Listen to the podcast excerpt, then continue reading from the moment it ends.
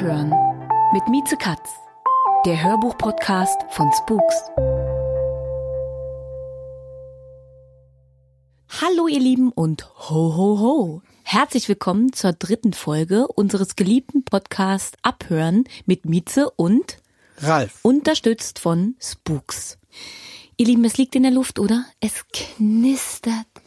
Es regnet und schneit. Manchmal hagelt es kleine Kuhköpfe. Oder wie sagt man bei euch? Gibt's da nicht sowas? Es regnet Hunde und Katzen, Ja, das sagt ist man? Englisch. Das Ja, ist das so weiß ähnlich, wie man heutzutage dauernd von einem gebrauchten Tag spricht. Wie Das sind Verunstaltungen der Sprache. Oder ich erinnere.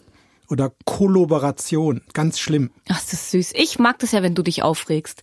Ähm, Sprache ist das perfekte Stichwort und Weihnachten ist auch das perfekte Stichwort für das erste Hörbuch, was wir euch gerne näher bringen würden. Und zwar heißt es Und lauscht hinaus den weißen Wegen. Weihnachten mit Sebastian Koch. Da hören wir Texte abwechselnd mit Musik. Unterbrochen von Ralf, Ralf, sag es. Von.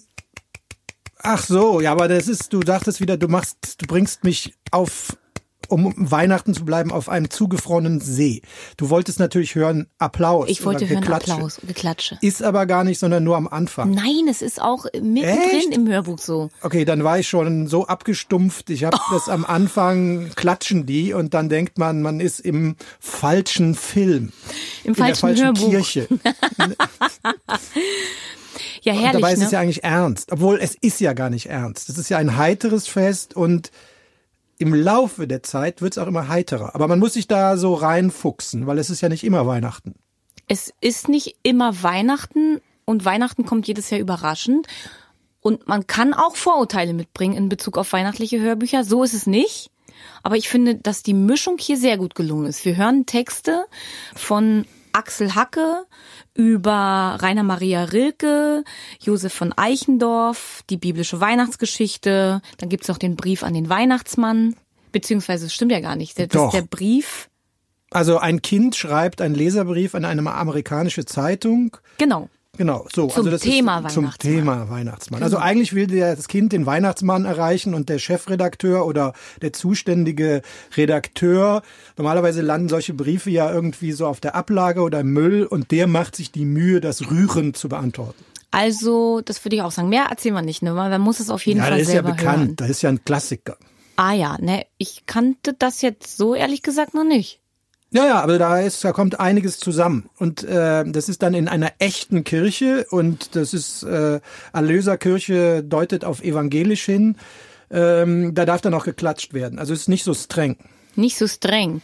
Diese verschiedenen Texte werden ganz wunderbar gelesen vom Sebastian Koch und zwischendrin singt ein fantastischer Chor und der singt alle möglichen klassischen Weihnachtslieder, die, die es so braucht, finde ich. Ja, also ist der zweite Song ist dann sozusagen der erste Killer, also so der erste echte Burner.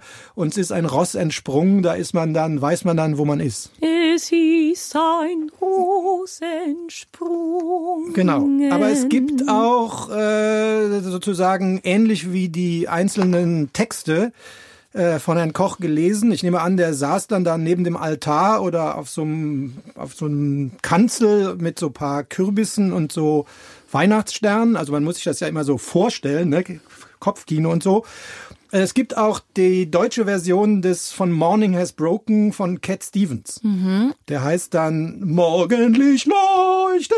So, also das ist schon gut gemacht. Sehr schön gemacht. Es Ja. gibt auch eine ganz fantastische Fassung von Maria durch einen Dornwald ging. Ich habe ja selber über 15 Jahre in einem Chor gesungen. Ich auch, aber nicht 15 Jahre. auch in der Erlöserkirche. Das ist ja äh, entzückend. Hast du da nicht, also ob du wolltest oder nicht, hast du nicht jeden Song mitgesungen? Nee, ich war froh, dass Chöre groß sind und wenn man dann hinten steht, dann bemerkt man mich nicht. Also ich war nicht so ein dedicateder Chormann. Man musste auch immer so Aufgeräte spielen, so Xylophone und Metallophone und so. Das fand ich besser. Ich habe den Chor sehr geliebt und ich habe auch die gerade die Weihnachtszeit sehr geliebt. Äh, Da war natürlich, ähm, da haben wir ganz, ganz viele Konzerte gehabt Und wir haben, äh, ich finde, dass man mit mehrstimmigem Gesang so eine unfassbare Stimmung erzeugen kann, eine ganz besondere Chemie erzeugen kann. Und das größte Ziel war immer, die Leute zum Weinen zu bringen. Das war wirklich erklärtes Ziel äh, am Anfang des Konzertes. Und ich habe mich zurückversetzt gefühlt in diese Zeit und habe äh, beim Hören, egal ob ich jetzt äh, unterwegs war oder zu Hause, aus Leibeskräften mitgesungen und konnte dann auch so die zweiten Stimmen mitsingen und kannte die Lieder in anderen Fassungen und war wirklich, das ist sehr, sehr gut arrangiert, liebe Leute. Also selbst wenn ihr ähm, den äh, auch in Dulci, singen nicht auch in Dulci oder Stille Nacht, also selbst wenn ihr das alles schon kennt, das ist mit sehr viel Liebe äh, komponiert und arrangiert. Es lohnt sich auf jeden Fall, ähm, finde ich, sich diese CD nach Hause zu holen, auf die Ohren zu holen. Ich habe die Geschichten sehr geliebt. Ich habe mich äh, schon gesehen, wie ich dabei Geschenke einpacke oder Plätzchen backe. Ich hab, hatte riesengroße Vorurteile. Ich habe gedacht, bitte, so ein Schmonz also, mh, hm, hab ich so gedacht, es ist nicht zu kitschig, ja. Aber es war, es ist einfach eine ganz, ganz tolle Mischung. Und ich habe jemanden neu für mich entdeckt. Axel Hacke. Mhm. Also, also seine Texte. Ja, also das ist ja, das ist ja ich habe mich ja so wiedererkannt. Der hat beschrieben, wie es ihm geht zu Weihnachten. Die Geschichten klingen stark autobiografisch. Ich habe am Boden gelegen vor Lachen. Ich fand's wirklich herrlich. Und wenn man so ein gefühlsduseliges Fest, wo man auch sicherlich unter Umständen viel Druck spürt, ja, äh, mal endlich befreiend auflachen kann. Also ich fand's, ich fand's herrlich und ich werde mir noch mehr Axel Hacke zur Gemüte führen, habe ich beschlossen. Äh, und welche Rolle aus deiner Sicht nimmt ähm, der Herr Koch da ein? Also setzt er viel Pathos äh, in die Stimme oder nimmt er sich eher zurück? Wie fandst du es? Ich finde, dass es ihm hervorragend gelungen ist, sowohl die melancholischen und sehr feinen Texte anzufassen und einem so ins Herz zu sprechen, als auch die Axel Hacke Texte, die ja sehr umgangssprachlich und modern formuliert sind und eher so ein bisschen grob strukturiert. Und auch das ist ihm hervorragend gelungen. Man spürt, wie viel, ja, da stecken ganz viele verschiedene Menschen in dem Sebastian Koch drin und er hat sie alle einmal kurz mal rausgelassen. So, so. Also das heißt, wir haben hier so quasi ein Ding, was man so modern Weihnachten, was man durchaus empfehlen kann, also was jetzt auch nicht zu pathetisch ist und zu äh, altbacken. Ganz genau. Wer Angst hat vor Weihnachts-CDs und zu viel Kitsch, dem möchten wir gerne dieses wunderbare Hörbuch ans Herz legen. Es ist ein wunderbares Weihnachtshörbuch für Einsteiger. Ihr Lieben, in diesem Sinne, bitte legt es euch gegenseitig unter den Weihnachtsbaum und lauscht hinaus den weißen Wegen. Weihnachten mit Sebastian Koch, erschienen im Der Audioverlag. Ralf, Weihnachten ist ja ein tatsächlich sehr spezielles Fest. Wie geht's dir denn mit Weihnachten? Hast du seit Jahren da dieselben Pläne oder machst du dieses Jahr mal alles anders? Ich versuche Weihnachten so neutral zu nehmen wie möglich, also ohne viel Alarm. So also wie so jeden Montagmorgen. Wie jeden Montagmorgen, genau. also darf ich davon ausgehen, dass es nicht ein Tannenbäumchen bei dir in die, nicht einmal ein Ast. Right. Das hat im Laufe der Jahrtausende immer weiter abgenommen. Ganz am Anfang war ein ganzer Tannenwald und jetzt mittlerweile kommt jede Tannennadel, wird äh, mit Domestos weggefeudelt. Keine Kerze? Nee, null. Keine Weihnachtsmusik? Keine Ahnung. Ja, doch. Äh, Wham. Nein, nein, nein, noch viel besser ist Slate. Das ist so eine komische englische Weihnachtslieder, aber die auch nicht äh, speziell aufgelegt oder sonst wo, sondern die hört man einfach so. Bist du also einer von denen, äh, wenn es anfängt, dass so die ersten Weihnachtsmänner in den Geschäften stehen, dass du so dran vorbeigehst so. und die Augen verdrehst? Nee, ich drück denen die Augen aus. Das hat Andreas Dora auch gemacht früher. Er hat Kinderschokoladeneier zusammengedrückt. Aber warte mal, war das dann für dich eine ganz besondere Qual, unser schönes Weihnachtshörbuch zu hören? Oder nein, nein, nein, nein, nein, überhaupt nicht. Keine Ahnung. So, ich konnte mich ja sozusagen an der, wie ich eben schon sagte, also man kann sich ja auch technisch an Weihnachten delektieren. Glaubst du, dass du dieses Hörbuch nochmal hören wirst, privat? Für mich ist das ja eh ein Tool und äh, um Weihnachten herum vielleicht. Das ist so wie Sonnenmilch. Das braucht man auch nicht so oft. Glaubst du, dass du dieses Hörbuch unter einen Tannenbaum legen wirst, dass du es vielleicht verschenkst.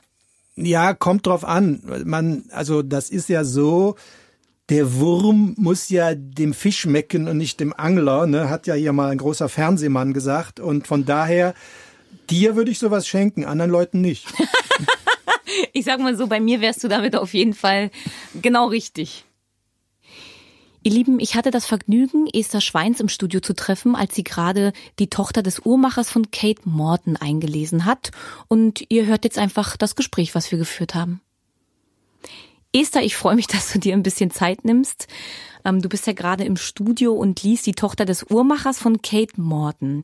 Und das ist schon der vierte Morton-Roman, den du einliest. Alle verkaufen sich großartig. Was glaubst du, woran liegt der Erfolg dieser Hörbücher? Ich glaube, das Erfolgsgeheimnis liegt darin, dass Kate Morton eine wirklich großartige, wunderbare Geschichtenerzählerin ist. Ähm, es gibt eine Schriftstellerin, eine englische Schriftstellerin, die äh, vor Jahrhunderten ihre Bücher geschrieben hat, die aber heute noch zu den Bestsellern gehört. Und äh, diese Frau heißt Jane Austen. Die hat unter anderem Stolz und Vorurteil geschrieben, Emma. Ähm, wir haben fast alle, denke ich, die jetzt hier zuhören, die Filme irgendwann gesehen und äh, hoffentlich haben wir auch mal die Bücher gelesen. Und Kate Morton hat ganz viel von Jane Austen. Ich weiß gar nicht, ob ihr das gefallen würde. Ich sehe sie erst im Herbst, äh, wenn wir auf Lesereise gehen. Aber ich würde ihr eigentlich gerne das Label verpassen, die Jane Austen des 21. Jahrhunderts. Wenn man Kate Morton im Original liest, auf Englisch, dann perlen diese Sätze genauso wie die von Jane Austen. Und glaubst du, dass Märchen, traditionelle Geschichten, Familienerzählungen eine große Macht haben können, wenn man sie immer wieder erzählt? Ich glaube, dass äh, Vergangenes nicht nur einen, einen großen Reiz auf uns ausübt und wir äh, diese Geschichten deswegen lieben, sondern dass äh, die Vergangenheit uns auch zu einem Teil bestimmt, weil sich Traumata auch über Generationen hinweg weitererzählen. Und ob das die Traumata einer Nation sind oder ob das die Traumata einer Familie sind. Ängste, Erlebtes, also schreckliche Erlebnisse und vor allen Dingen Geheimnisse einer Familie. Also Dinge, die nie ans Licht gekommen sind, Schmerzen, die erlitten worden sind, Ungerechtigkeiten, die erfahren worden sind, die nie gesühnt wurden, nie aufgedeckt wurden, die sind, glaube ich, ganz fest in späteren Generationen spürbar. Und deswegen kommt es nicht von ungefähr, dass man von dem Licht, das ins Dunkle fällt, spricht und die Befreiung, die darauf folgt. Ähm, das sind die Geschichten von Kate Morton, die beginnen in der Gegenwart und gehen über drei, vier Sprünge zurück in die Vergangenheit. Also 2017, 1930, 1860 und noch weiter zurück zum Teil. Vergangenes bestimmt uns viel mehr, als wir uns das, ich glaube, einerseits zu hoffen wagen oder uns das in unseren kühnsten Träumen oder Albträumen vorstellen können. Ein ganzes Volk wird von seiner Vergangenheit bestimmt, Mentalität wird von Vergangenheit bestimmt. Und es bestimmt unter anderem eine Mentalität, wie tief oder wie reich unser Schatz an Vergangenem, unser mythologischer Schatz als Nation ist, wie wir uns in der Gegenwart verhalten oder wie gut wir auf diesen Schatz zurückgreifen können. Weil ein solcher Schatz einen Frund an Werkzeugen bietet oder an Beispielen bietet, die uns zeigen, wie richtiges Verhalten geht, auch wie richtige Emotionen gehen, wie äh, richtige psychische Verfassung geht. Und nicht zuletzt ist das oder ist der große Erfolg dieser Geschichten von Kate Morton, denke ich, darauf zurückzuführen, weil wir Vergangenes deswegen lieben, weil es uns so viel über uns selbst erzählt. Und gibt es Geschichten, Erzählungen oder Märchen, die ganz eng mit der einen Stimme verbunden sind, die sie dir erzählt hat? Chingachgook, der letzte Mohikaner.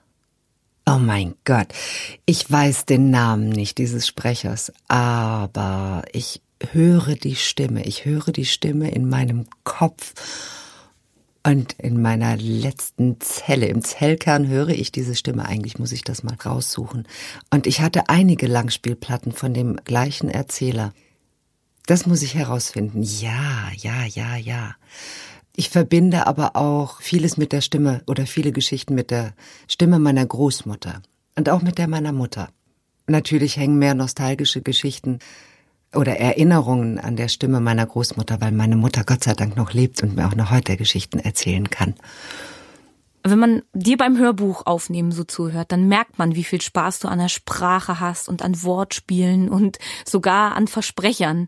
Man hat wirklich fast das Gefühl, du freust dich, dich zu versprechen, damit du mit den Worten spielen kannst. Ist es so? Wie wichtig sind dir Worte? Und machst du Wortspiele allein oder mit anderen, mit den Kindern? ja, ähm, ja, Worte können, können wahnsinnig amüsant sein ähm, und irren Nonsens ergeben. Es gibt wunderschöne Wortspielereien, die sich so im Alltäglichen ergeben. Das tue ich tatsächlich mit meinen Kindern. Aber das Wort an sich, ach, das Wort ist so schön. Worte sind so was Tolles. Ich bin nicht besonders fremdsprachenbegabt. Äh, da mühe ich mich sehr. Und vielleicht ähm, beziehe ich mich deshalb so sehr auf die deutsche Sprache und, und deutsche Worte. Und ich liebe es, Worte zu verfolgen, nachzuverfolgen äh, zu ihrer Entstehung und was sie eigentlich einmal gemeint haben. Denn selbst wenn wir viele Worte heute quasi als Plagiat verwenden, so trägt doch dieses Wort noch diese ganze Energie bis zurück an seinen Ursprung. Und das liebe ich. Und deshalb tatsächlich äh, machen mir Versprecher in den seltensten Fällen was aus, weil ich dann nochmal die Möglichkeit habe, auch ganz gerne nochmal zwei Absätze zurückzugehen, weil ich weiß, ah, da ist noch was rauszuholen, da kann man sich nochmal hinbegeben und und kann noch mal eine, eine Höhe oder Tiefe ausloten oder ein Wort, das man ein bisschen am Wegesrand hat stehen lassen, noch mal miterfassen. Ich liebe das schon sehr und ich mag die, ich mag das hermetisch abgeriegelt sein, dieses Alleine sein, mit Text und Mikrofon. Ja, Esther, dann tausend Dank für die kurze Unterhaltung und dir jetzt noch einen schönen Tag, viel Erfolg, alles Gute, bis zum nächsten Mal. Dankeschön. Vielen Dank, liebe Mieze. Lieber Ralf, kennst du den Film Sonnenallee? Mm, ich hatte ihn fast sozusagen von der Festplatte geräumt, aber klar kenne ich den. Klar kennt man den, ne? Ich habe aber nachgeguckt, wann das eigentlich war. Also es ist ja immer so, äh, man verrutscht da in den Jahrzehnten und korrekt ist 1999. Ja. Also das heißt äh, locker 20 Jahre her. 19 Jahre später erscheint das Hörbuch dazu. Ähm, am kürzeren Ende der Sonnenallee von Thomas Brussig, gelesen von Stefan Kaminski. Ist doch verrückt. Warum jetzt? Was glaubst du? Ja, man stutzt. Also äh, das heißt, man wittert irgendwelche merkwürdigen Vermarktungsstrategien, die aber eigentlich keine sind, Jubiläen, was auch immer. Äh, die Wahrheit ist, sagen wir mal, viel romantischer. Äh, sozusagen zwei Kreative oder ein Autor und ein Sprecher, Inszenierer haben sich gefunden. Ich glaube, die haben das einfach so gemacht. Also da ist jetzt, äh, man kann jetzt denken, im nächsten Jahr ist 30 Jahre Mauerfall. Aber ich glaube, so strategisch geht man mit sowas nicht um. Ich finde es eigentlich auch sehr witzig, dass das so zwischen sämtlichen Jubiläen stattfindet, diese Veröffentlichung. Ich habe das mit sehr viel Vergnügen gehört. Ähm, der, das ist das dritte Hörbuch von Thomas Brussig, was der Stefan Kaminski einliest und ist ja ein sehr umtriebiger Charakter, ne? Also wenn man sich im Hörbuch-Genre, was ja ein eigenes Genre ist, nicht so auskennt, äh, der ist eben so keine Figur, die man äh, aus dem Fernsehen oder so kennt, sondern ein Mann, der sehr viel macht mit Sounds, Stimme. Also er steht schon auf der Bühne, er inszeniert ganze Sachen, zum Beispiel im DT, das Deutsche Theater in Berlin, äh, spielt der ganze Klassiker, wo er nicht nur die Stimmen von Jung Siegfried bis zum kleinen Zwerg und zum Drachen übernimmt, sondern er macht auch noch die Geräusche aus so einer Mutoid Waste Company Sammlung, das heißt mit alten Blechen oder irgendwelchen Glasharfen. Also das heißt, der Mann ist so eine Art Steampunk-Leser. Ja, das Ganze nennt sich in der Produktion dann Kaminski on Air. Und solltet ihr jemals die Möglichkeit haben, äh, eine solche Veranstaltung zu besuchen, tut es. Genau, ist auf jeden Fall äh, ein großes Spektakel. Äh, das ist sozusagen im deutschen Sprachraum höchstwahrscheinlich einer der wenigen, man möge mich dafür tadeln oder so, aber vielleicht sogar derjenige, der das ganze Genre am weitesten ausreizt. Er spricht vom Zwerg bis zum Riesen quasi alles. Vom Zwerg über den Drachen zum Riesen, zum Felsen, zum Seeungeheuer. Aber neben, äh, also er macht Geräusche mit Blechen, Glasteilen, sonstigen Fundstücken vom Schrottplatz, aber er macht auch eine Tür zu mit dem Mund, also so Klock und so. Also das heißt, äh, er hat die Fähigkeit, andere Leute brauchen für ein Pferdegeräusch zwei Kokosnüsse, der macht das dann vielleicht mit der Zunge und dem Gaumen. Das ist ja wirklich ein ganz besonderes Talent. Ich bin sehr froh, dass er damit nicht hinterm Berg hält und ich bin auch froh, dass er damit nicht überbeschäftigt ist, weil sonst hätte er ja am kürzeren Ende der Sonnenallee von Thomas Brussig gar nicht lesen können. Und ich finde, dass da wieder Stimme und Geschichte äh, aufs harmonischste miteinander verschmelzen. Ich finde, es passiert immer dann, wenn man den Sprecher komplett ausblendet und nur noch in der Geschichte ist, oder? Ja, das stimmt. Also äh, dadurch, dass der ein großer äh, Personenimpresario ist, äh, kann er das ganze Tableau dieser Sonnenallee, was es ja von Teenagern über Eltern, über Wessi-Verwandtschaft, äh, das übernimmt er alles äh, und das kriegt er auch so hin, dass man dann das Ganze als nein, nicht Theaterstück, also man kann es wegabstrahieren vom Film und man sieht eine neue Aufführung eines bekannten Sujets halt. Ne? Mhm. Wenn jetzt jemand den Film Sonnenallee noch nicht gesehen hat, was würdest du denn dem sagen, worum geht's in der Geschichte? Ja, also wenn man das jetzt so feuilletonmäßig sagt, ist es ein Coming-of-Age-Sache äh, in einer Ostberliner Ecke, die direkt an der Mauer lag, aber jetzt nicht so plakativ, sondern zwischen Neukölln, heute Britz, also so im Endeffekt im hintersten Winkel von Ostberlin. Und da werden Leute älter und versuchen sich durchzuschlagen und es geht um Popkultur, Popkultur mhm. in der DDR. Das heißt, es ist jetzt kein Politroman, wo es Hort of Hort kommt, sondern es ist eher ein luftiges Teenagerstück äh, auf einer ernsthaften Folie. Mhm. Der Fänger im Roggen im Osten.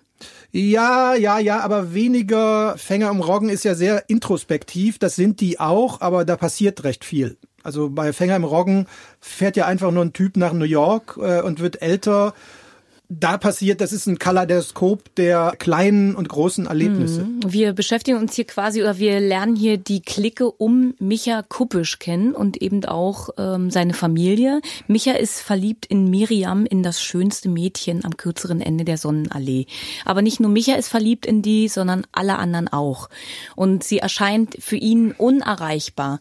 Und wie er immer wieder von ihr träumt und es doch immer noch mal wieder bei ihr versucht und wie es seinen Freunden geht, auch im System. Also ich finde, ist jetzt keine reine Seifenoper und Seifenblase und alles ist total easy und äh, total leicht, sondern es wird auch beschrieben, wie die Westverwandtschaft in den Osten kommt, was das für den Ostmicher bedeutet, ähm, wie auch alle, wie das verfolgt wird, wie der Westen im Osten wahrgenommen wird und mit welcher Bestürzung Micha auch wahrnehmen muss, dass Miriam, die von ihm geliebte Miriam, auch mit Westjungs knutscht. Sowas ist ja wirklich, also da, da geht ja die Welt für ihn auch unter. Ja, das ist so, sagen wir mal so Teenie Wahrnehmung. Mhm. Es gibt eben aber auch andere Wahrnehmungen und die wiederum wird von Stefan Kaminski einfach mit seiner Sprache dann immer wieder gedreht. Also mhm. so quasi von, vom Teenage Drama zur doofen Westverwandtschaft zum Grenzpersonal und den Offiziellen, die da auch eher so, auch immer so ein bisschen als Dödels rüberkommen. Ja, das stimmt. Thomas Brussig sagt selbst über die Sonnenallee, dass es schöne Erinnerungen an eine unschöne Zeit sind. Und ich finde das unglaublich schön auf den Punkt formuliert. Er blendet nichts aus, aber er äh, dramatisiert und theatralisiert auch nichts. Ähm, er hat selber mal gesagt, dass es ihn ein bisschen stören würde, ähm, dass ähm, die Sonnenallee auch Schulstoff ist und dass es zu ernst genommen wird unter Umständen.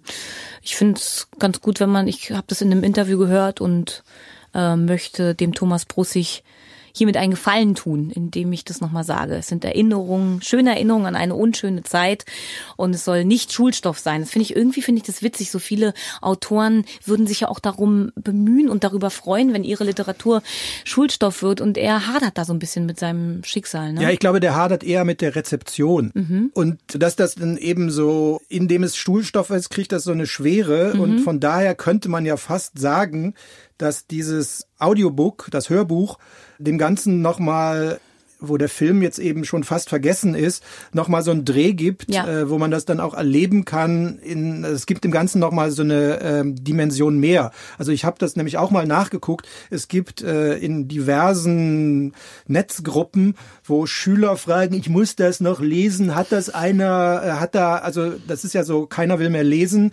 Äh, und dann gucken sie sich den Filmtrailer, den es immer noch gibt, kurz an. So gibt's jetzt eine neue Möglichkeit, man kann sich das anhören. Das finde ich super. Der Stefan Stefan Kaminski gibt dem Ganzen eine Leichtigkeit. Also man kann auf jeden Fall, ich wünsche mir die Vorstellung, dass Deutschklassen zusammensitzen und dieses Hörbuch zusammenhören. Ja, vielleicht könnten Sie es auch selber mal nachspielen oder so. Also in heutiger Pädagogik äh, ist ja vieles möglich. Dass man nicht nur den Namen tanzt, sondern auch die Geschichte nacherzählt, das wäre genau. zu schön. Wir können am kürzeren Ende der Sonnenallee von Thomas Brussig, gelesen von Stefan Kaminski, erschienen im Argon Verlag, nicht nur den Schulklassen empfehlen, sondern auch jedem anderen. So, ihr Lieben, wir gehen jetzt wieder backstage. Ein Fall für Ralf. Diesmal erklärt uns unser lieber Ralf, was es mit der Manuskriptvorbereitung auf sich hat. Genau. Wir sind zwar digital in endlosen Weiten Heute geht es aber über Papier. Klingt gut erstmal. Papier, ja, also wir sind ja Kunstpause. auch. Ja, nee, du hast schon recht, weil hier liegt auch Papier und wenn wir uns vorbereiten, dann auch auf Papier, richtig? Das stimmt. Irgendwie ist dieses haptische und dass man noch mit dem Kugelschreiber was draufmalen kann, ein entscheidender Vorteil trotz aller Segnungen der Technik ist das noch verhältnismäßig oldschool. Wie kommt denn das Manuskript überhaupt zum Sprecher? Wer schickt wen, wann, welch, wie, was die Datei? Erzähl also der Workflow ist ja. so, der Buchverlag schickt das Manuskript an den Hörbuchverlag. Mhm. Der Hörbuchverlag äh, wählt ja einen Sprecher aus mhm. und sendet dann dieses Manuskript je nach Gusto an den Sprecher. Das, das heißt, heißt, der kriegt dann eine individuell aufbereitete Datei. Das klingt erstmal gut. Und dann kann man da seine Atempausen einmalen, kann Wörter unterstreichen, die man betonen will und seine Kringel setzen, so wie man es braucht. Genau, also diese Sachen nennen sich dann Lesefassungen mhm. und da gibt es sicherlich ein Standardwerk. Man könnte aber auch sagen, jemand, der vielleicht auf den Augen hat oder der das einfach so will, da sind die Buchstaben größer oder der Zeilenabstand äh, ist nicht nur eineinhalb, sondern zwei. Mhm. Äh, also das heißt, jeder Sprecher bekommt mehr oder weniger ein individuelles Manuskript. Es gibt auch den psychologischen Effekt, dass wenn es dicht zusammengedruckt ist, ist man, hat man schneller die Seiten weg. Andererseits kann man natürlich auch, wenn auf einer Seite nur ein Buchstabe steht, schneller umblättern. Also das heißt, äh, man hat dann das Gefühl, Mann, bin ich ein superschneller Leser. Also das heißt, äh, da kommt einiges zusammen.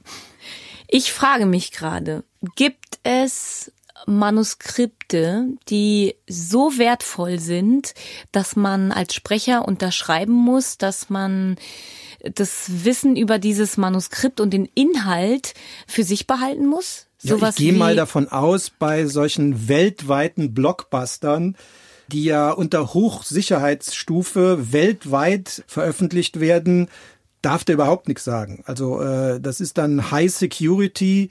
Vor allen Dingen, ich glaube, es geht jetzt nicht darum, dass der vielleicht in der Kneipe erzählt, ich habe heute den neuen XY gelesen, sondern eher, dass er mit den Dateien Schindluder treibt, weil das hat ja einen Wert. Mhm. Also das heißt, das ist vielleicht so ein Nebenprojekt der weltweiten Literaturbetrieb, dass äh, das Hörbuch, das parallel stattfindet, eben teilweise unter High-Security-Bedingungen stattfindet. Das glaube ich nämlich auch. Das darf ja dann nicht vorher quasi ans Ohr der Öffentlichkeit genau. dringen, bevor das Buch veröffentlicht ist, ne?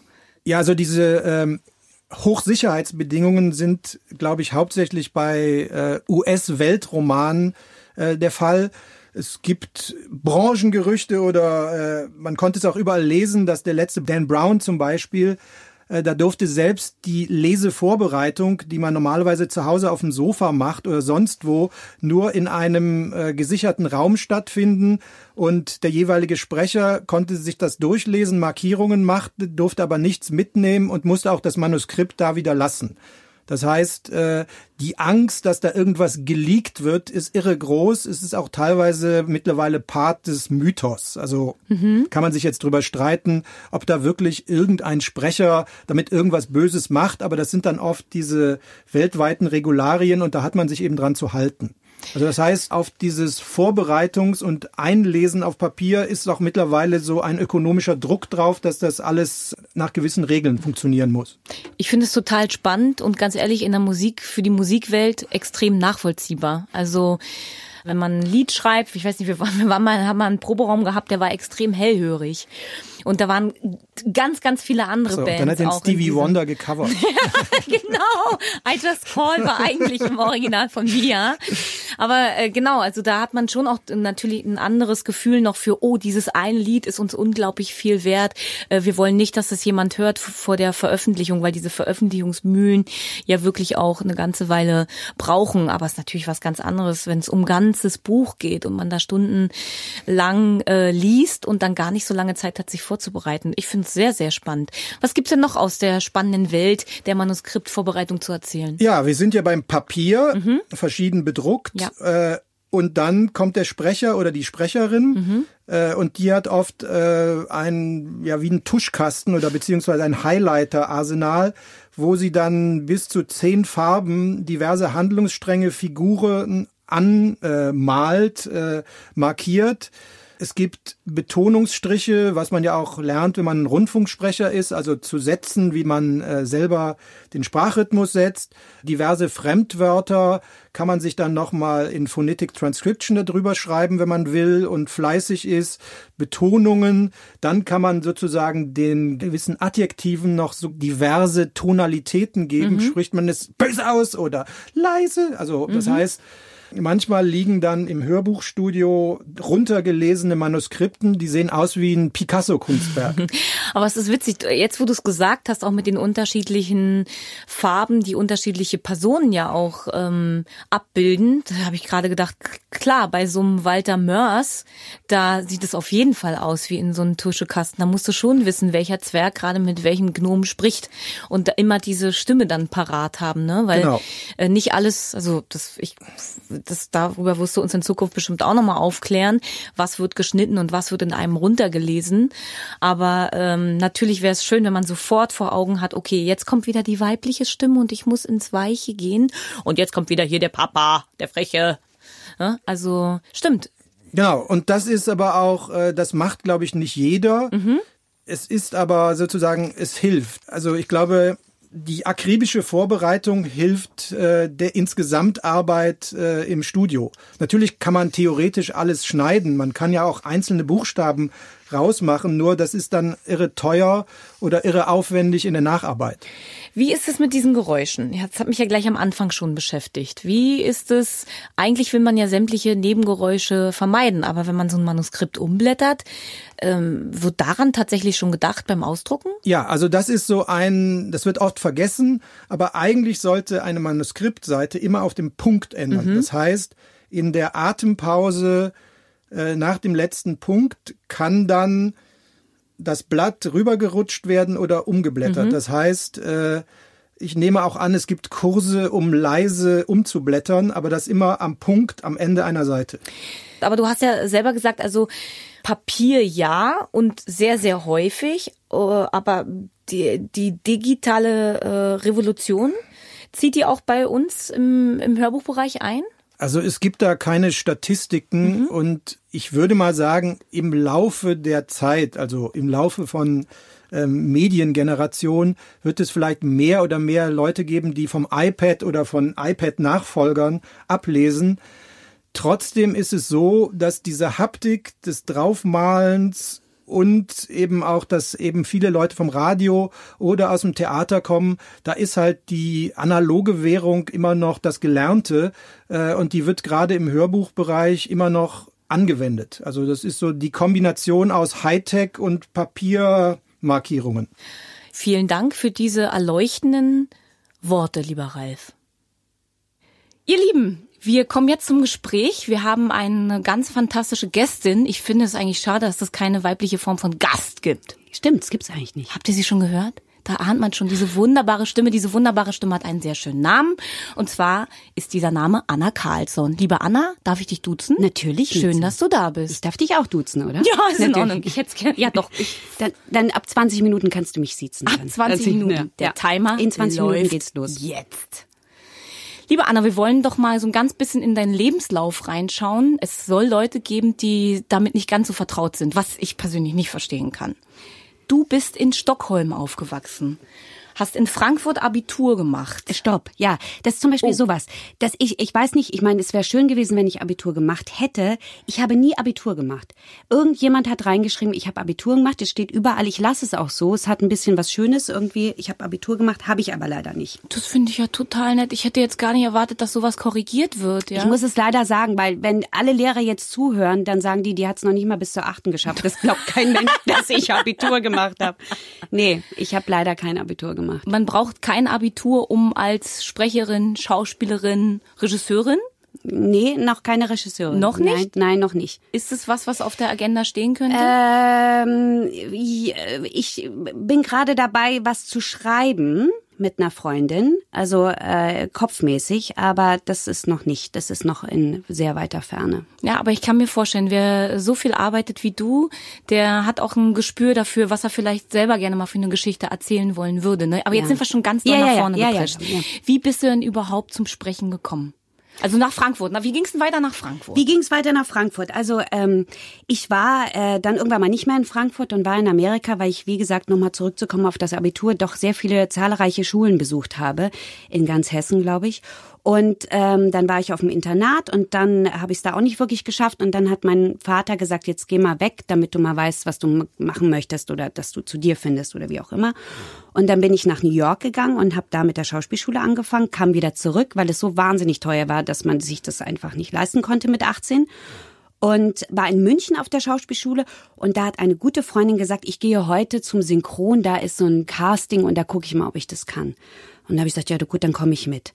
Und das war der klassische Fall. Es war Jan Odle, die Stimme von äh, Will Smith, der Regie machte und der begrüßte mich und ich sagte Anna Karlsson, er sagte, ah, du bist Schwedin. Da sag ich, ja, ja, Schwedin. Und dann sagte er, ja, hast du nicht Lust, hier auch mal irgendwie mitzusprechen? Da habe ich gesagt, nee, nee, gar nicht, möchte ich überhaupt nicht. Und dann habe ich es aber doch gemacht und dann irgendwie habe ich so eine grauenhafte Serie mit, äh, ich glaube, 2500 Folgen oder so, ähm, ja, ganz grauenhaft bekommen und musste gleich, gleich ins kalte Wasser und durch. So war das. Das ist aber toll. Ich werde nie vergessen, ich sollte sagen Freundinnen. Meine, also Freundinnen, meine Freundinnen sind heute auch gekommen oder so. Und ich konnte das Wort Freundinnen nicht sagen. Ich habe immer gesagt, meine Freundinnen, meine Freundinnen. Und dann hinterher standen irgendwie die Kollegen da und haben gedacht, oh Gott, ey, wir kommen hier nie nach Hause. Es war ein Albtraum. Aber es ging irgendwie. Also man muss schon sagen, äh, unverkrampfter kann man nicht in ein Casting reingehen. Ja. Äh, und dann hast du gleich so ein Mega-Projekt bekommen. Da würde, weiß ich nicht, da würde sich der eine oder andere Kollege auch drüber freuen. Total, und es war das ja. perfekte Training, der perfekte Einstieg. Das war sicherlich auch so intensiv die Arbeit, dass du danach hättest sagen können, okay, ohne mich, Freunde, ja? Ohne ja. mich, ihr lieben Freundinnen. Ja. Nein, nein, nein, nein. Ohne ja. mich, ihr lieben Freundinnen. Aber du hast dann doch irgendwie ein bisschen Blut geleckt. Ja, es ging irgendwie, ich hatte gar keine Zeit nachzudenken. Das kam wie so eine Lawine auf mich zu. Ich bekam dann äh, die Möglichkeit, da wurde Ariel neu aufgelegt und dann durfte ich da zum Casting gehen und habe auch da ähm, das tatsächlich gewonnen und wurde dann die zweite Ariel, sage ich immer ganz gern. Weil Dorette Hugo ist die erste und ich bin die zweite. Muss die man jetzt zweite sagen. Ariel, Mhm. du hast dich in eine Generation Mädchenohren Ja. und Herzen eingebrannt. So. Ne? Und da war es irgendwie, da war es klar, ich mach das. Hast du dann auch gesungen? Äh, ich, ja, natürlich, selbst nein, leider nicht. selbst, natürlich habe ich gesungen. No. Nein, es, wollte keiner hören. es wollte keiner hören. Ja, nee, danke, danke, reicht. Komm, wir nehmen jemand, nehmen jemand der es wirklich kann. Wie ist denn das mit Akzenten? Also hattest wahrscheinlich eine Weile einen deutschen Akzent im Englischen oder hast du einen schwedischen Akzent im Deutschen? Kannst du die nach Belieben abrufen? Musstest Ja. du die abtrainieren? Naja, ich war ja, also wenn das heißt, ich bin in Stockholm aufgewachsen, ich war acht, als wir nach Frankfurt gezogen sind. Also so wahnsinnig lange war ich jetzt nicht da. Tatsächlich war mein Deutsch nicht wirklich so gut. Ich glaube, ich hatte sogar einen leichten schwedischen Akzent. Ein bisschen. Ich habe ein, ein, ein kleines bisschen so wie äh, die Prinz, äh, hier Königin Silvia gesprochen, äh, was ich mir natürlich abtrainieren musste, ja irgendwie klar. Oder es ist einfach von, von alleine passiert. Ja. Ich liebe überhaupt das Nachmachen. Das ist für mich, äh, ich tue auch immer so, als ob ich perfekt Englisch spreche, das ich gar nicht tue. Und äh, spätestens dann, wenn ich einen Brief schreiben muss, wird es dann für mich schwierig. Weiß ich nicht, bestimmt ein paar, weil ich einfach Dialekte und Akzente liebe. Das heißt, du Und dass kannst, äh, kannst tun, als ob du ein bisschen Englisch sprichst? ja, ja, das ich kann alles. Ja, also ich letztendlich wird das ja auch manchmal beim Synchron verlangt. Ich werde nie vergessen, wo ich einmal ein Casting hatte für äh, The Transporter oder sowas hieß der Film und das war eine Asiatin. Und dann habe ich gesagt, seid ihr wahnsinnig? Ich bin eine Schwedin. Ich sage, ja, du musst, du musst mit asiatischem Akzent sprechen. Da habe ich gesagt, sag mal, ihr habt doch einen Knall. Das kann ich überhaupt nicht. Und dann haben die gesagt, doch, das kannst du. Und dann hatte ich eine Sprachberatung, die mir immer kurz vorher was gesagt hat. Und da bin ich kurz wahnsinnig geworden, weil die hat immer gesagt, na, du musst machen, äh, du musst machen, du musst HTC. Und du machst immer, du machst immer, du machst HTC. Aber du musst machen, ich habe gedacht, ich krieg die Krise. So und das äh, hört man dann auch in dem Film Transporter. Keine Ahnung, welche Folge es war, erster wahrscheinlich.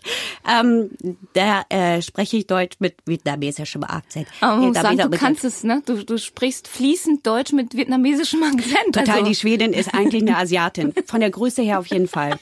Also das werde ich nie vergessen. Und da musste ich tatsächlich auch äh, vietnamesische Sätze äh, von mir geben und das war äh, ein Albtraum. Aber ich hoffe, es hat nie irgendjemand gehört und gesagt hat, das ist ja eigentlich äh, holländisch oder so. Du bist die Synchronstimme von Eva. Eva. Eva Longoria. Eva Longoria, ja. Und sag mal, auch in der Werbung? Ja, Du sprichst sie auch Gott in der sei Werbung. Dank. Ich habe echt Glück gehabt. Ich habe äh, die äh, bekommen tatsächlich, die danach auch sehr viel Werbung gemacht hat, ja. Wie sie ihr Haar Wie sie ihr Haar, Lass wie sie ihre Lippen, wie sie, äh, wie sie überhaupt alles äh, für eine gewisse Mode, äh, ähm, äh, Kosmetikfirma macht. Ja. Ja. ich weiß nicht, ob du spontan bist und ob du Lust drauf hast auf das Experiment. Ich habe dir einen kleinen Text rausgesucht, weil mich das Oh mal Gott. sehr interessiert hat, weil ich das amüsant finde, Ja. dass du ähm, sowohl dich in Figuren reindenkst wie äh, in, die- in die Vietnamesen als auch in Ariel und dann zack Eva Longoria in ihrer Werbung. Ja. es muss etwas verkauft werden. Und ähm, zwar habe ich dir einen Text rausgesucht. Da geht's um Haushaltstipps und Tricks mit Zitrone. Mit Zitrone. Ich habe mich gefragt, ob du diesen Text Oh Gott, jetzt muss ich einmal gleich was lesen trinken. Oh könntest, Gottes Willen. Mm. ähm, wenn man die Zitrone anpreist und sagt, Leute, hey, hallo, hier gibt's Zitrone, alle wollen Zitrone kaufen und dann, äh, dann, dann sage ich dir. Okay, ja. Wo, wo ist der? rüber. Ja. Aber vielleicht sollte oder oder Zitrone als Eva Longoria. Vielleicht ist das ja eine so eine Eva Longoria Zitrone. ja, das ist super weißt du, so eine, die immer so leicht scharf ist und zickig ein bisschen. Genervt und zickig. Aber die ist ja auch immer ein bisschen sexy. Oh mein Gott, man könnte bei ihr alles reinlegen. Zickig, Wir wissen ja gar nicht mehr. Oh Gott, sexy. ist das der Text? Das ist er. Die Zitrone hat eine antiseptische, entwässernde, reinigende und entkalkende Wirkung und stellt somit ein wahres Wundermittel dar. Sie hat zahlreiche Funktionen und kommt sowohl in der Küche zum Einsatz, als auch um die Wohnung auf Hochglanz zu polieren oder bei der Herstellung von Naturkosmetik. Und zu allem kann sie Ihnen dabei helfen, Ihre überflüssigen Kilos loszuwerden. Sie werden sehen. Einmal Zitrone, immer Zitrone. Ich liebe, ich, also, wo kann ich das kaufen? Ja, Einmal ja, Zitrone, du, wahrscheinlich einmal Zitrone, immer Zitrone wird jetzt immer mein Leitzeit sein. Das ist ein Traum. Und sage mal, wenn wir uns jetzt vorstellen, Ja. ich war einkaufen, ich habe auch eine Zitrone gekauft, aber beim Abstellen des Einkaufsnetzes zu Hause ist die Zitrone in die hinterste Ecke gerollt. Ja. Die Zitrone ist sauer. Ja. Die hadert mit ihrem Schicksal Mhm. und möchte darauf aufmerksam machen, dass sie auch noch da ist. Ja, und ist nicht in so einem blöden Netz. denselben Oh. Text aus Mieze. der Sicht der leicht depressiven, aggressiven Zitrone vorzutragen. Okay. Okay.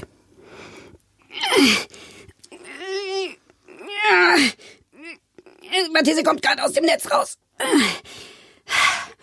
So. Die Zitrone hat eine antiseptische, entwässernde, reinigende und entkalkende Wirkung und stellt somit ein wahres Wundermittel dar, ja? Sie hat zahlreiche Funktionen, ist das klar? Und kommt sowohl in der Küche zum Einsatz, als auch dazu, um die Wohnung auf Hochglanz zu polieren. Oder bei der Herstellung von Naturkosmetik. Und zu all dem kann sie Ihnen dabei helfen, Ihre überflüssigen Kilos loszuwerden. Sie werden sehen. Einmal Zitrone. Ja, immer Zitrone. Das war eher so eine Geisteskranke, aber ich gut. fand die gut, ich fand die, ich fand die überverzweifelt, ja. Leicht geisteskrank. Ah, es ist ja wirklich herrlich. Wie machst du das eigentlich äh, im Studio? Bringst du dich selbst zum Lachen? Oder wie deine Kollegen, wenn du ein Ähm. Hörspiel mit denen einspielst? Wie kriegt ihr sowas denn hin? Lachen äh, finde ich immer ganz wichtig. Man muss auch zwischendrin total lachen. Kommt natürlich auf den Text an und so. Ähm, ich fange auch gelegentlich oft an zu weinen. Das geht natürlich überhaupt nicht ähm, als Hörbuchsprecherin. Wirklich? Ja, weil es mich dann so mitnimmt. Das ist eigentlich ein gutes Zeichen. Aber dann muss man Pause machen, weil es geht gar nicht, dass die Sprecherin äh, sozusagen äh, weint. Das muss schon dem Hörer oder Hörerin selbst überlassen sein, wann Weißt die weinen wollen und wann nicht. Bei welchem Buch das das letzte Mal so war? Ähm, bei welchem Buch? Ach naja, ich hab, weiß noch genau, dass ich angefangen, ich habe irgendwann mal heute bin ich blond gelesen. Das war auch an, am Anfang von dieser Sophie van der Stab. Und das ist natürlich eine Krebsgeschichte, die von einer jungen Frau, die mir total nahe gegangen ist. Und äh, die ist aber auch sehr lustig geschrieben. Also es ist jetzt nicht nur depressiv und nicht nur schwer. Äh, da habe ich beides gehabt. Da habe ich gelacht und geweint und das hat mich ergriffen. In, in besten Fällen ist es so, dass es mich, dass es mich berührt. Ähm, also ich finde das ganz wichtig. Ich bin auch eine, die das unglaublich vorher vorbereitet. Also ich bereite mein Hörbuch einfach enorm vor. Es gibt welche, die können das so äh, prima vista lesen, ich kann es leider nicht. Und deswegen ist das für mich ganz wichtig, dass ich mich da festhalten kann. Also ich muss es einmal irgendwie durchgelesen haben. Und es hat auch viele Farben und, und jeder Charakter hat eine eigene Farbe und so. Und toll ist es immer, wenn Akzente drin vorkommen. Italienischer Akzent oder was auch immer. Da freue ich mich dann immer richtig drauf. Da lebt die Sprache und da lebt die Anna und das macht dir richtig Freude, ne? Das kommt auch richtig rüber. Total. Ich muss es, ich muss das, du darfst es aber auch nicht zu viel spielen. Ich finde es immer so schwierig. Es geht ja nicht darum, dass ich zeigen kann, guck mal, was ich alles kann, sondern ich erzähle eine Geschichte, muss auch immer noch den Abstand bewahren. Ja, ich finde, das ist so ein schmaler Grad. Aber es macht mir wahnsinnig viel Spaß, wenn da Dialekte, Akzente und so, da freue ich mich total. Ich meine es zu ahnen, aber ich möchte dich noch mal fragen. Ich glaube nicht, dass dir Preise übermäßig viel bedeuten. Aber du kannst mir auch sagen, dass ich mich irre. Du hast nämlich 2008 äh, einen Hörbuchpreis erhalten, zusammen mit der Anna Thalbach. Und ihr habt gelesen, liebe Tracy, liebe Mandy. Ähm, das war ein Hörbuch oder ein, nennt man es dann schon Hörspiel ab zwei? Nee, Nein. ist das, nee, ist ein Hörbuch, ja. Äh, Mhm. okay. Lesung, also Briefe. Ja, äh, Briefe dann. Ihr Ja. habt Briefe gelesen, genau, ihr habt 2008 einen Briefwechsel gelesen, Genau. liebe Tracy, liebe Mandy, du und Anna Thalbach und ihr habt dafür auch einen Hörbuchpreis erhalten. Ja. War dir das Verrückt. wichtig? Ist das eine, eine Anerkennung, die, die, die dich stärkt oder, oder gehst du da drüber? Ist dir das nicht so wichtig? Also in dem Fall war das eine besondere Ehre, weil das war mein erstes Hörbuch, was ich gelesen habe. Und das war eben so, dass ich es unglaublich vorbereitet habe, weil ich eben so viel Angst davor hatte, Gott, was ist, wenn ich mich verlese und ich kann das alles gar nicht. Äh, Das heißt, ich glaube, ich konnte es schon fast auswendig. So habe ich das verinnerlicht. Und ich bin da hingegangen und war unglaublich aufgeregt. Ich kannte Anna noch nicht und wusste, Anna ist die totale Hörbuchsprecherin. Einfach die, die knallt das da so hin. Und ich glaube, ich hatte irgendwie äh, acht Farben Stifte dabei. Ich weiß nicht was. Ich war so vorbereitet wie nur irgendwas. Und das war ganz toll, weil wir das auch zu zweit aufgenommen haben. Das heißt, wir saßen uns gegenüber und haben uns wirklich diese Briefe vorgelesen, was ich eine wunderschöne Arbeit finde. Ich würde viel, viel, viel mehr Briefe lesen, weil ich das so schön finde. Und das war mit Anna, äh, wie gesagt, äh, Anna Thalbach, die für mich sowieso eine besondere Bedeutung in meinem Leben hat, weil es eben mein erstes Hörbuch war mit Anna und Anna auch als mein erstes Mal Theater, als ich jetzt im Renaissance-Theater gespielt habe, äh, war das auch mein allererstes Mal Theater, also Theaterspielen. Und das war auch mit Anna. Und deswegen ist das so eine besondere Verbindung, habe ich zu ihr zu Anna auf jeden Fall. Ja, das ist auf jeden Fall. Ach so, und nochmal deine. Du wurdest, du wurdest belohnt. Es hat sich so um angefühlt. deine Frage zu ja. beantworten, natürlich, Entschuldigung. Ja, also ähm, der Preis war dann für mich natürlich schon, also ich würde jetzt lügen, wenn ich sagen würde, es war mir sowas von wurscht. Es war mir überhaupt nicht wurscht. Ich habe mich wahnsinnig darüber gefreut ähm, und habe auch bei dem Preis, als ich den entgegengenommen habe, gesagt, äh, Sie wissen gar nicht, wie das ist, äh, dass ich als Legasthenikerin Preis gewinne.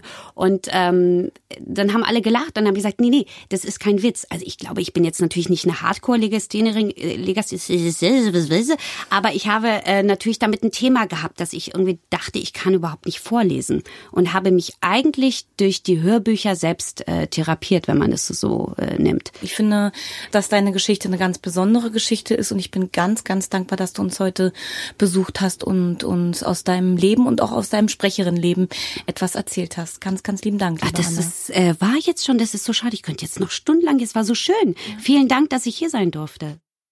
Wir haben noch zwei wunderbare Tipps in unserem Weihnachtssäckchen mit dabei, und zwar eine Lesereise und ein Kinofilm.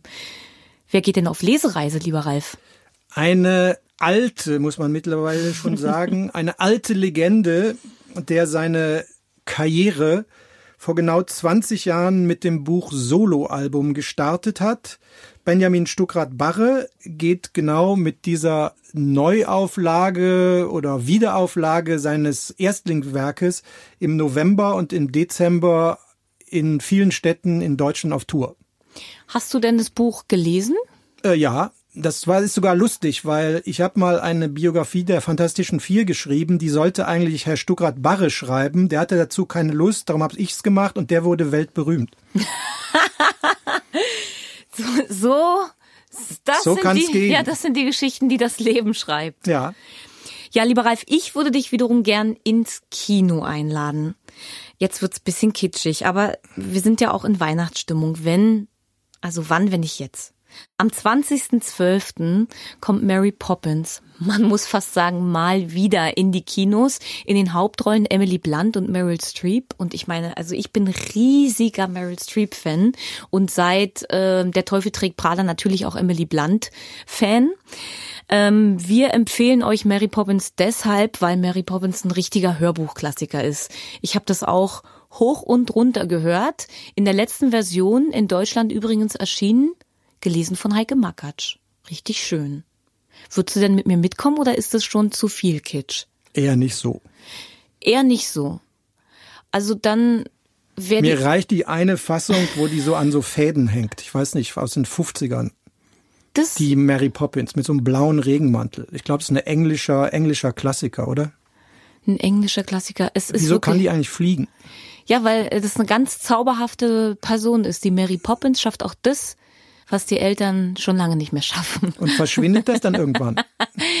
Ihre sie? Nein, also es ist kann? doch oft so, dass wenn solche Wesen entzaubert sind, dann verlieren sie ihre Magie, magischen Fähigkeiten. Nee, du verwechselst es jetzt gerade mit dieser Nanny McPhee. Nee, die kenne ich gar nicht. Ah ja, okay, gut, dann äh, also ich merke schon, ich äh, während ihr Lieben besinnliche Tage einläutet, werde ich mir mal den Ralf zur Brust nehmen und ihm mal den Unterschied zwischen Mary Poppins und Nanny McPhee erklären und dann werde ich ihm noch mal heimlich irgendwie so einen Weihnachtsstern zustecken.